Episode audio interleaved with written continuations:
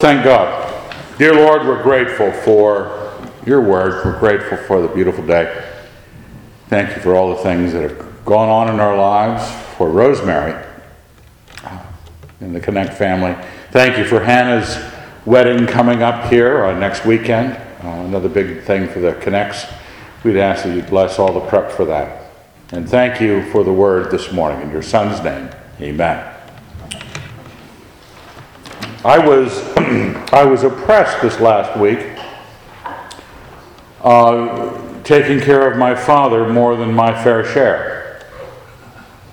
Be-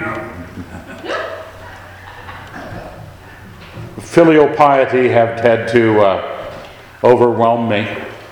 So I had to think of things to talk to him about. Uh, you know, can't talk about my sins or anything. So. Um, one, one morning, I forget which one it was, there was a verse on my mind my mother used to quote a lot. The years of our life are threescore and ten, or even by reason of strength, fourscore. And it was always, you know, one of those verses like a Ben Franklin quote, you know, penny saved is a penny earned. It was this um, hat tip to the finitude of human life at a certain point. 70 or 80 years. And for some reason, I was thinking about it the other, it might have been Tuesday morning, and I said, Where, Father, where, where was the, what's the reference for that? Of course, the encyclopedia went on, and he said Psalm 90. And uh, so I was thinking about it the rest of the week for a number of reasons. You can't take care of a gentleman who's in his 90s, be 63 yourself um, hear about the, what's the word, the uh, tragic early death of certain famous people by suicide. Um, uh, Anna Berry dying, and, and then we had the loss of both, uh, uh was it Morgan's? Uh, what's her husband's? Uh, Monique's uh, baby, and then a Berry child, Andrew Barry's uh, wife lost their child in utero. And with that, um, those things marching on, and boy, life at 63 marches on. And maybe young people think, boy, summer, it's forever. No, it's like a quick, short three months. And then you're a little bit older. All of a sudden, I'm 64, not 63. Very quickly, people catch a clue that life is over really fast. People want to know what to do with themselves. What's the point? Why am I doing this? Whether you're Solomon or, or Bradley asking for prayer in Paris, what am I going to do? I had another guy stop by this week who I, I, haven't met uh, someone so angsted out about what, what no plans he had. He had a college degree, didn't know what to do. I don't know if it's more nowadays than other times, but I think it's old enough to be a, a passage of scripture. Now, as a psalm, Psalm 90, is not one of David's psalms. It's a lot older than David. It's a psalm of Moses. It says that at the top. A prayer of Moses, the man of God. So automatically take yourself, you're in 1000 BC mentally with Asaph or David, and you got a shove in the solar plexus. You're knocked back 400 years. The people of Israel coming up out of the land of Egypt.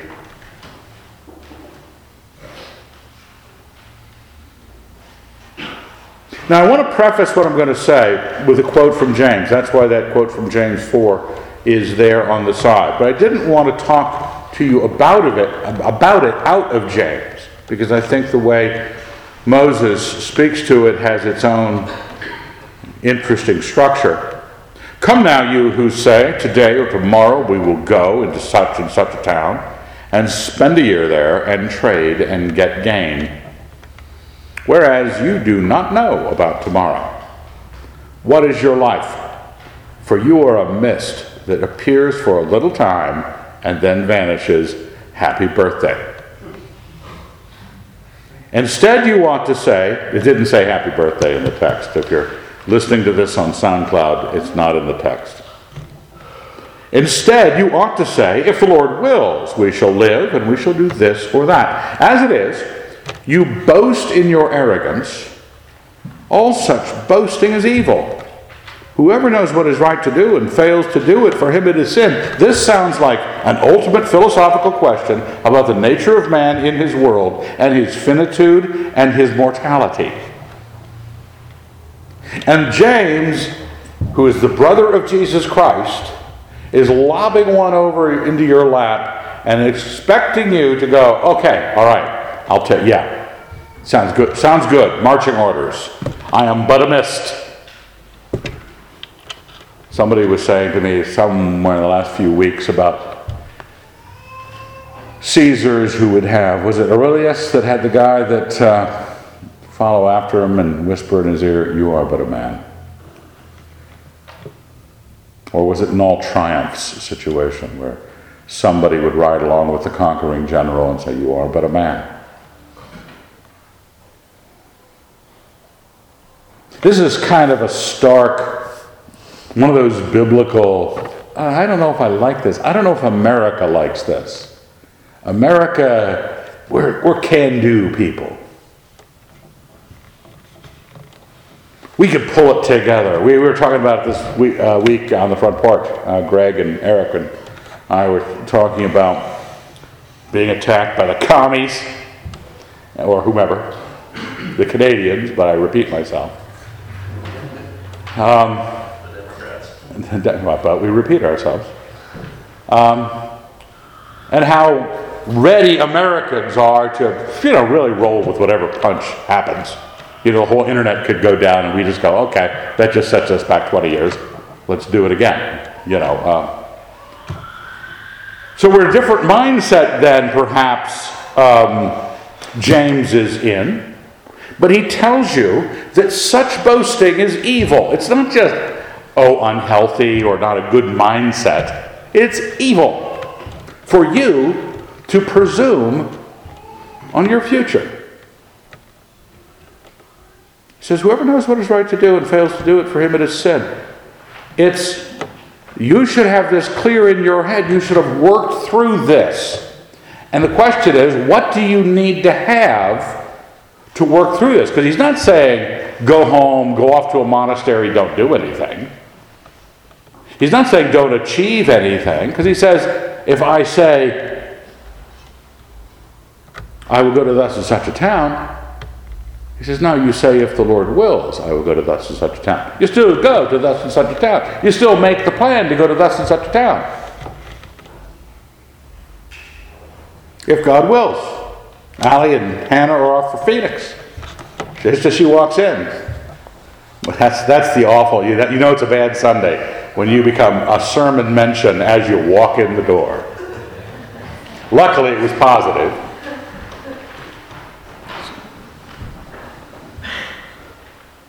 So, we're somehow to have a specific Christian biblical handling of this, because evil lies close at hand for something as simple as being responsible. Right? are responsible. You're chatting with a friend. You say, "Well, I'm uh, I'm flying to where Des Moines this week. I got to make a deal for the company." And you should, your eyes should narrow, and you say, "Don't you think such boasting is evil?" What are you religious? What are you overreacting? Because it sounds like an overreaction, right? But he told you, you say, God willing, I'm going to Des Moines. God willing, I will buy and sell and get gain. Because I am a mist. And that's the hint that we begin with in Psalm 90 on the right hand side. Psalm of Moses. Lord, thou hast been our dwelling place in all generations. Before the mountains were brought forth, or ever thou hadst formed the earth and the world, from everlasting to everlasting, thou art God. Now, this is, I don't know how, where in Moses' life this was written. It echoes something of the, uh, the psalm that he writes at the end of Deuteronomy before his death. There's some lines that sound some some of these things, but I wouldn't, I you know wouldn't bet any money on it. Doesn't really matter when he wrote it. But he's not, he's not really saying that, oh, we Jews have been, you know, into this God for a long time, for generations, because he's it. You know, he's writing this Judaism. He's the first guy. You know, now Abraham was the first Jew. You know, the covenant of God to Abraham, but there is no Judaism. The law of Moses, Moses wrote. The experience coming out of Egypt, going to Mount Sinai, the Exodus, the Numbers, the Leviticus, the Deuteronomy, all that stuff is Moses. So when he says, You've been our dwelling place for all, in all generations, he's not really talking about them as a religious set that we have always, because they didn't have the temple of God. They didn't build the tabernacle till Moses came along. So he can't claim from all generations that kind of dwelling place. But there could be a general thing that God, we exist in, what does it say in Acts? In him we live, move, and have our being. When Paul was quoting um, Epimenides, in him we live, move, and have our being. This is all, uh, you might have different degrees of viewpoint of how close the God touches everything, but He made everything.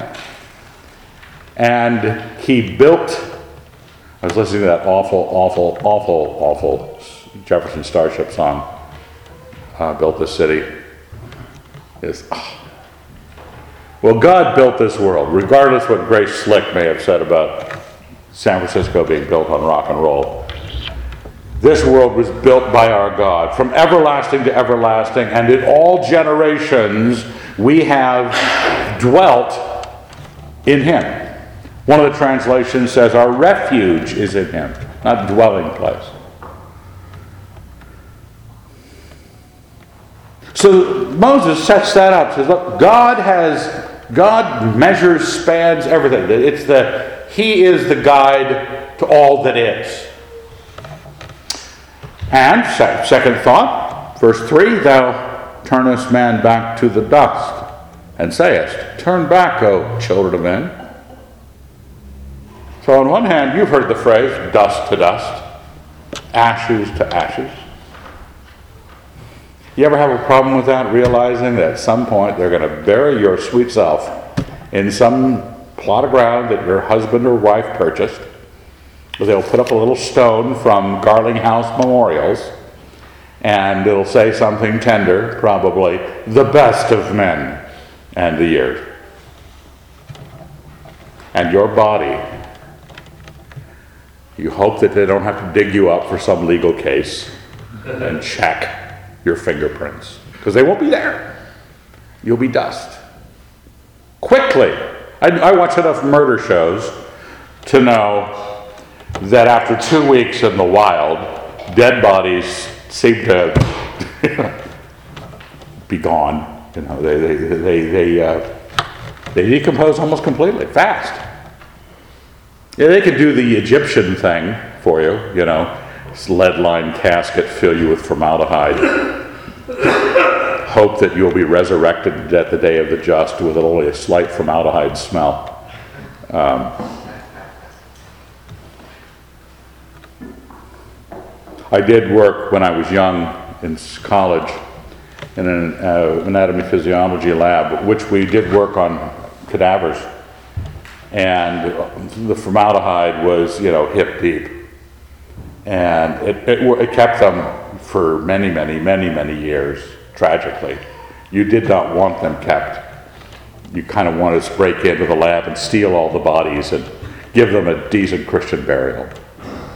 But they had donated their bodies to science.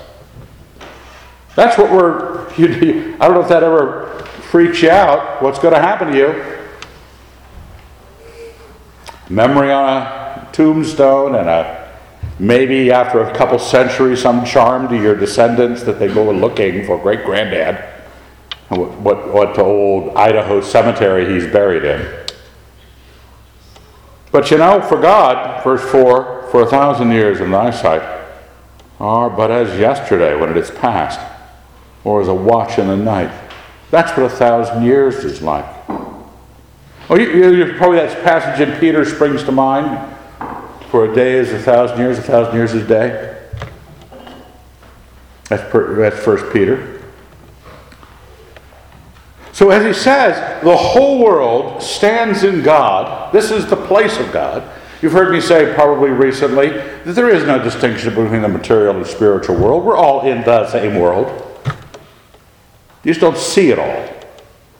And this is God's world that He made, and you stand in it. You stand in His place. And now let's look at the durational comprehension that you need to have here.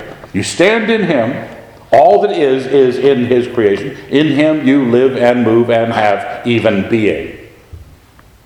Now, you're going to be dust. Now, 63. Be 64 this October. No, I'm not throwing a big party. It's only 64. I'm going to die soon. Hopefully, not before my father. Closer than a lot of you. I need to remember that. Because what is the sin that we're looking at? The, the, the boasting that we are, it's presumption, it's arrogance.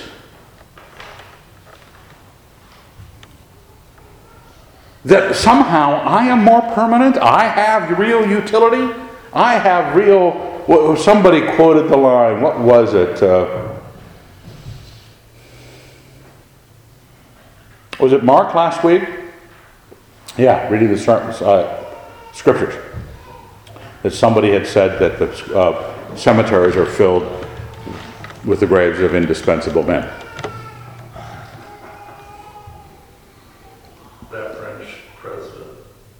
Uh, de Gaulle?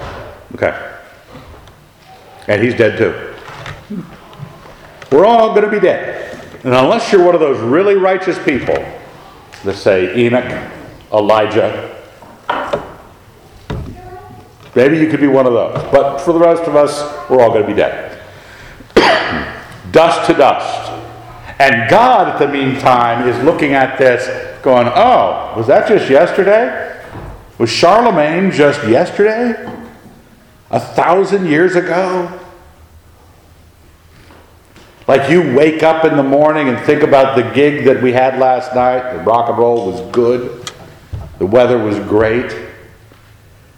That was just last night. And my God would be looking at Alfred the Great and going, Oh, just last night.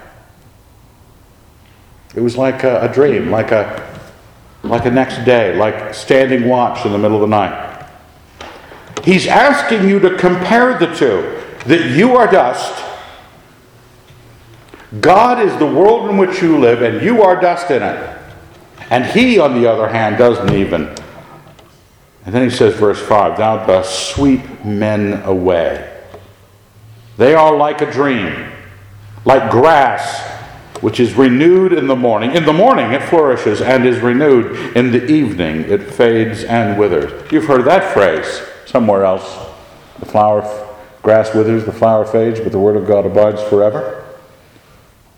Let's not be thinking about the word of God this time. Let's be thinking about the grass fading and you. We know that God continues from everlasting to everlasting. You need to be thinking about withering. Well, even the passage that's I quoted out of 1 Peter, 2 Peter 3, the, the, the thousand years, day, days of a thousand years. You've heard that verse brought up. It's usually brought up in some eschatological, end of the world, get out of a difficulty sort of proof text. Well, because with God, it's like a thousand years. A day is a thousand years. They've done that. They really just use it as a the time definition for God. Wow, it's hard for him to be, you know, really sure what time it is because every minute's a thousand years. And so they take any time reference in the book of Revelation or whatever and just try to. To have it not be about that, oh, you could maybe use it for something about that, but have it for this morning, have it not be about that. Have it be about the distinction between you and him, he, he, and his circumstance. He does sweep men away. We dry up by the end of the day. When it tells you you are a mist in James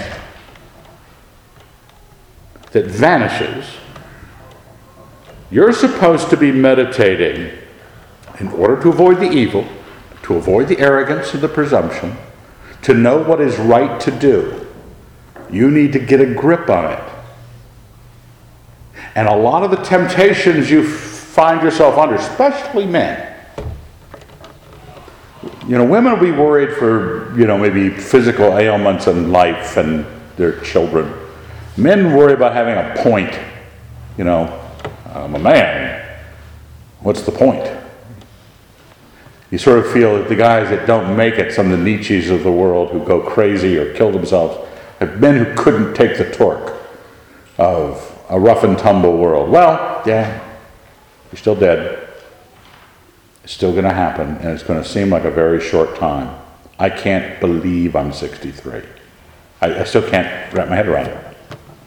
I look young. I know I look young.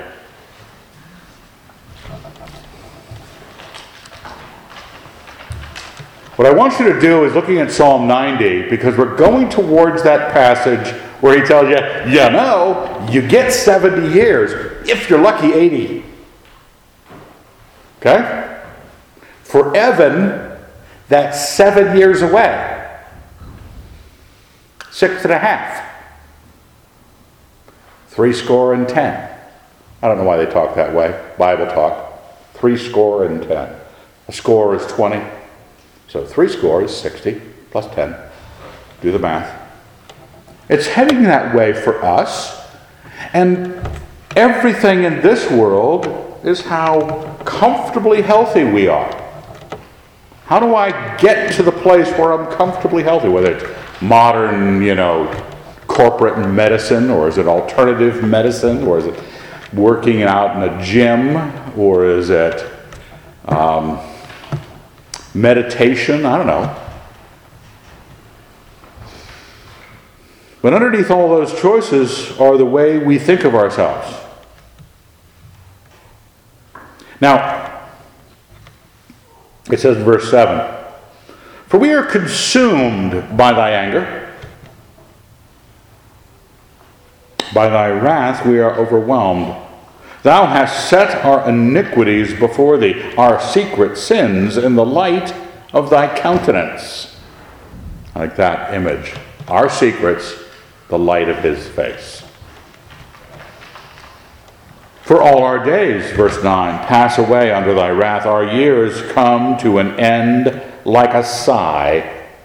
Then he says, The years of our life are threescore and ten or even by reason of strength fourscore, yet their span is but toil and trouble. They are soon gone, and we fly away. So there, happy birthday. So we don't often find the whole passage quoted. It's usually like the thousand years is a day thing thrown in there as a proof text for some other subject. And so you say, well, you, know, you think man has a de- destined length of, well, it says three score and ten. But it's toil and trouble. They're soon gone.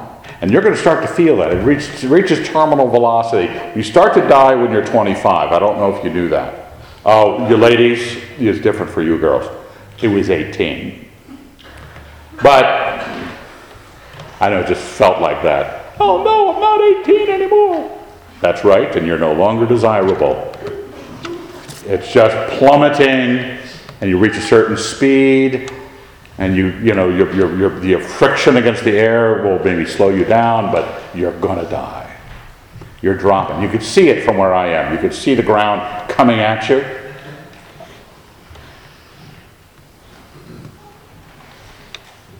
It's soon gone. And the thing he's throwing at us here is not only God is different than us and we don't have permanence, and, and he says, and the God who is everlasting to everlasting really, you know, frankly, doesn't like you. Does not like you. Now, I think this is broader than just, you know, Moses is talking. I want to make some things clear about Moses. Because it's odd, this is a psalm of Moses. Moses didn't start his ministry until he was 80. Oops. didn't start his ministry till he was 80. And that's the outside limit of the length of life, right? If by reason of strength fourscore. You going to make it here, Moses? Yeah, I'm already there. Let's start here. He makes it to 120. He's not talking about, and he may have written this at the end of his life, if that's the, the truth of the matter. Why did he say, hey, if you're lucky, you get to live six score? That's 120. And when he died, this is at the end of Deuteronomy, when he died, God has him just go off and die, and he doesn't die of anything. The Lord, you know, kills him basically and buries him. God buries him. But it said he didn't have anything wrong with him. He just went off and died. He was not allowed to go into the promised land because of his disobedience.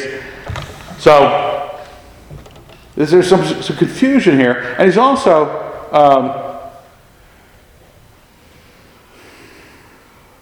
I think I have it here on the side. I didn't realize I put it there. So Moses, the servant of the Lord, died there in the land of Moab, according to the word of the Lord, and he buried him in the valley of the land of Moab, opposite Beth Peor. But no man knows the place of his burial to this day. Moses was 120 years old when he died. His eye was not dim, nor his natural force abated. He was striding around like, like a man, you know, still mowing the lawn. And God said, It's up, time's up, out you go. So he's talking, Moses is talking about Joe Average. Because his own experience is completely not this.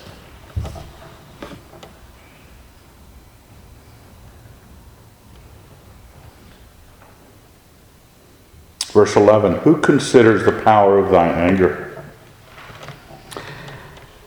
and thy wrath according to the fear of thee. Who, that's the question. Once you start to pile up these blocks on your desk for meditation during the week, you say, okay, all right. Evan said to think about this. I got to consider this stuff. Who considers the power of thy anger? We don't always realize how upset God is with sin. It's so destructive to the world He made. Remember, this is all His place. You have your being in Him, and you're spray painting the walls. You're making blasphemous remarks. You're flipping God off. You're, and you think He's just sort of, oh, He's just a, you know, a God who wants to save me from myself, but I know better. He's really upset. Hell sort of lets you know that, right? Ah, kind of upset. Kind of surprises people. God would never do that. Well, you don't know God. He's really upset. Really upset. Now, the passage I have here out of Ephesians 2, it says, you basically, who's considering this fear of God, of his wrath? According to the fear. That you're considering his wrath according to the fear. Ephesians 2, chapter 1, verse 1. And you he made alive when you were dead through the trespasses and sins in which you once walked, following the course of this world following the prince of the power of the air, the spirit that is now at work in the sons of disobedience. Among these, we all once lived in the passions of our flesh, following the desires of body and mind, and so we were by nature children of wrath, like the rest of mankind. No, it didn't change when he went all New Testamenty on it. God is the reason Christ died is because the wrath of God rested on the world. And we all, like the rest of mankind, were children of wrath. Consider for a moment where you stand regarding who God is, who you are, how important your life is to you, how much you're serving your life, how wrong and how depressed you're going to be when you get to Evan's age because of what you realize is happening inexorably. Was it a great song by Jethro Tull? Um, Locomotive Breath off of Aqualung. And uh, you can't even make the train slow down, it says. You can't make the train slow down. Have you ever wondered what that would be like? Or would we do it to, uh, what's the guy's, what's the villain's name? Alan Rickman in, in uh, Hans, Gruber. Hans Gruber. And Hans Gruber is falling to his death, and they keep the camera on him because he's, I don't know how many stories the Nakatomi you know, building is. But you want that feeling of, I want him to think about this and his errors all the way down. All of us are supposed to be thinking about our errors all the way down. We're picking up speed. The wrath of God is, is on this world. We, we're by nature children of wrath. That's what we did. Things that were upsetting to the living God. I need to consider it. What do I do? Because I'm, I'm not saying everybody's going to know what to do, but we're supposed to be considering and looking at So teach us, verse 12. So teach us to number our days that we may get a heart of wisdom. That's a lovely, that was the memorable verse I pulled out. Teach us to number our days. Not that there is a number that you can figure out, not there is, I think Google is going to tell you how long you're going to live soon. That's promised right on Drudge. Some people are going to believe it just like they believe the weatherman. Well, it's going to be sunny tomorrow. We think 80% chance. And you're going to die by the time you're 95. Teach you to number our days that we may get a heart of wisdom. I don't think it's uh, trying to find out your fate, your destiny, so you can get wisdom.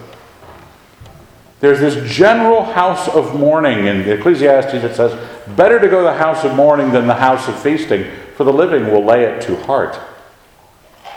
You want to lay this to heart. You need to get a heart of wisdom and looking at the sorrow that the wrath of God has poured out on man for his sins, the calamity of life, man fighting man, taking stuff from each other you want wisdom? Look right at it. Breathe a deep breath and say, God is the place I am in. He's really upset. We've been very bad. We don't have long to process this. I might want to think about it. Because the train's picking up speed. I can't get off. It's going to crash.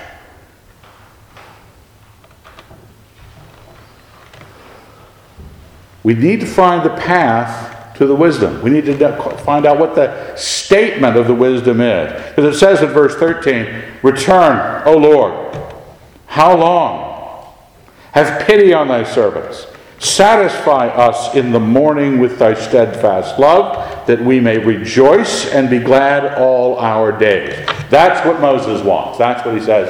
I want this. I want I want gladness is what I want. Because once you once you pony up to some nihilistic, uh, a lot of people don't like my futilitarianism, and too bad. Because there's a great, because as Solomon said, there's nothing better for you to do than enjoy what you're doing. Here Moses says, you know, this world is God's, you're a mess, this is presumptive, this is the life, the short life you're given. You want to consider that? What are you going to ask God for? You can't dodge that. I mean, every example of every life for six million, not million, six thousand years has ended the same way. So, what can you ask Him for? I want to be immortal. Well, you better have said, I want to be young and immortal. Because nothing quite as attractive as a woman who is 340 years old. Nothing quite like it.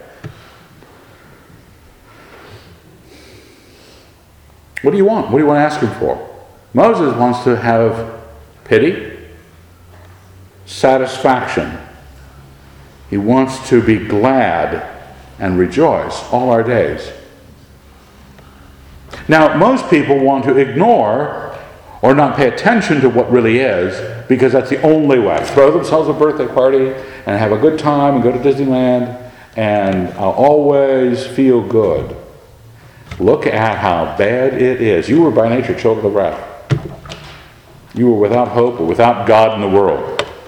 You need to rejoice. You want to be glad. You want to have, make us glad as many days as thou hast afflicted us, and as many years as we have seen evil. He said, I want to have them synonymous with each other. Not just like equal, oh, I got 80 years of depressed anxiety.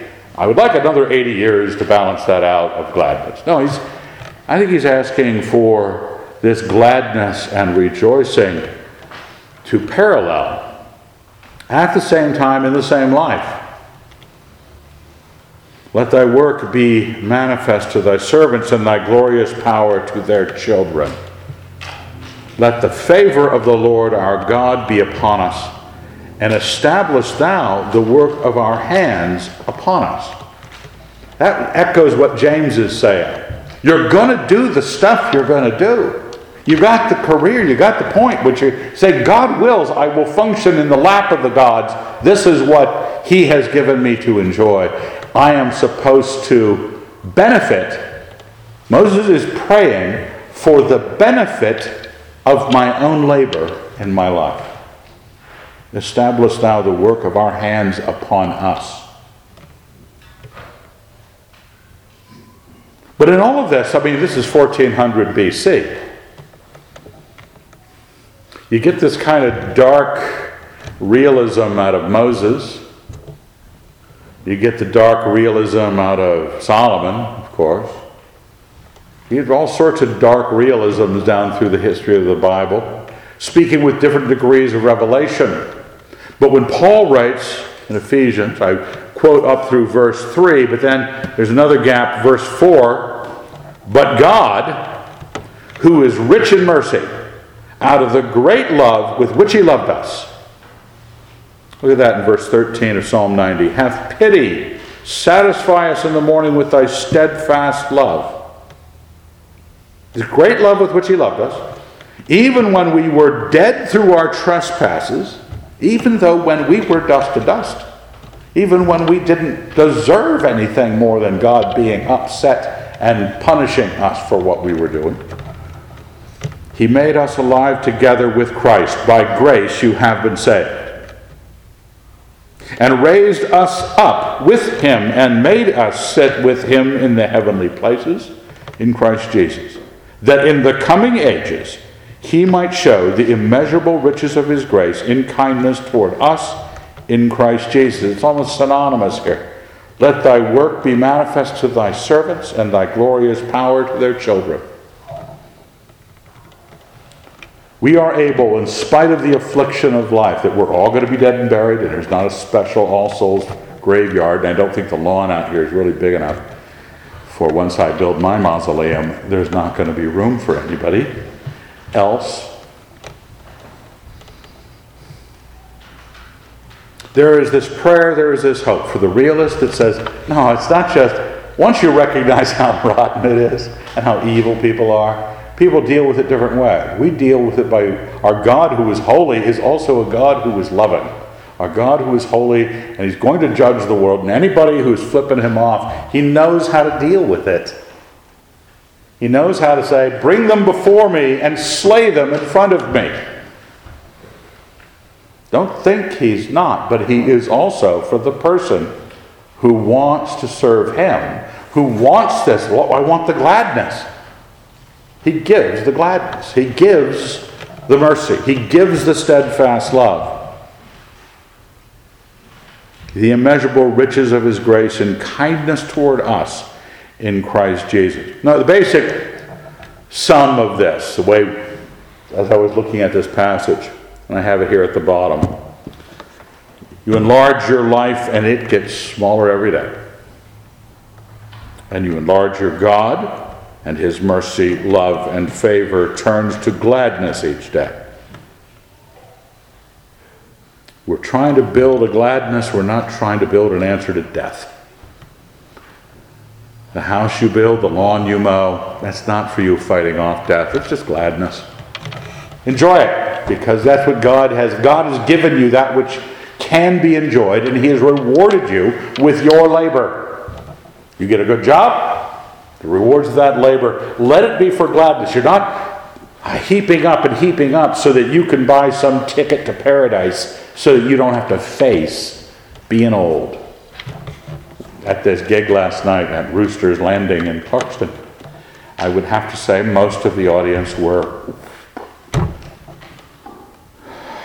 senior club, you know, Evan's age, all wishing they were a lot younger, all wishing they could dance, and they couldn't.